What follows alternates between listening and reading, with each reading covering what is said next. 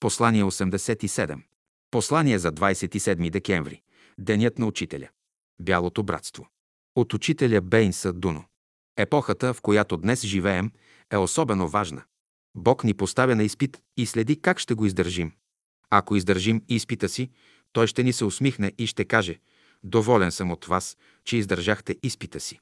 Сега аз ви съветвам да се държите крепко, за да възприемете новата светлина в умовете, сърцата и душите си.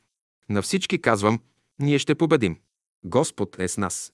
Няма сила в света, която може да се противопостави на тези велики принципи. Всички добри, честни, справедливи и умни хора, мъже, жени и деца по целия свят, са с нас.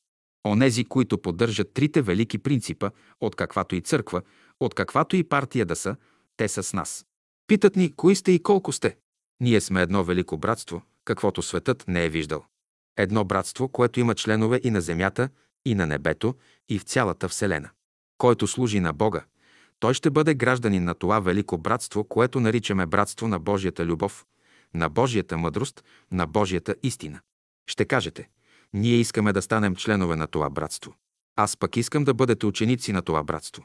Послание до братята и сестрите по случай 27 декември 1980 г. Световният мир. Мирът е високият идеал на човечеството. Бялото братство е работило за мира от дълбока древност до днес.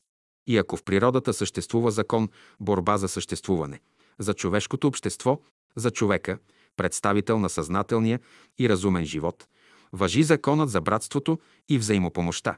За това са работили велики хора на всички времена и народи.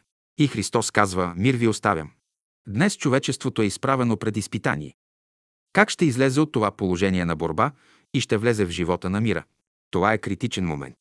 Всички разумни човеци трябва да положат усилия да се излезе благополучно от това изпитание. В това отношение до сега е направено много човечеството има голям общ живот, който повелява. Народите да си подадат ръка, да си помагат и да живеят в мир и братство.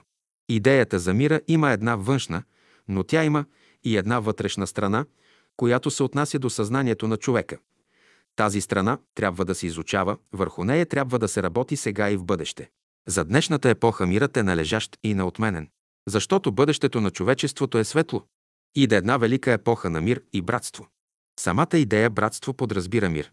Нашият учител е говорил повече от 50 години за мира и братството. Той създаде едно малко общество в България, което представлява опит да се приложат мира и братството. Този опит показва, че това е възможно и че човекът вече е израсъл да приложи високия идеал на братството и мира. Животът на бялото братство и неговата мисъл са единни с основната и най-важна идея на нашето време – мир и братство. Апел за световен мир. От учениците на Всемирното бяло братство в България. До Световния парламент за мир. София, септември 1980 година.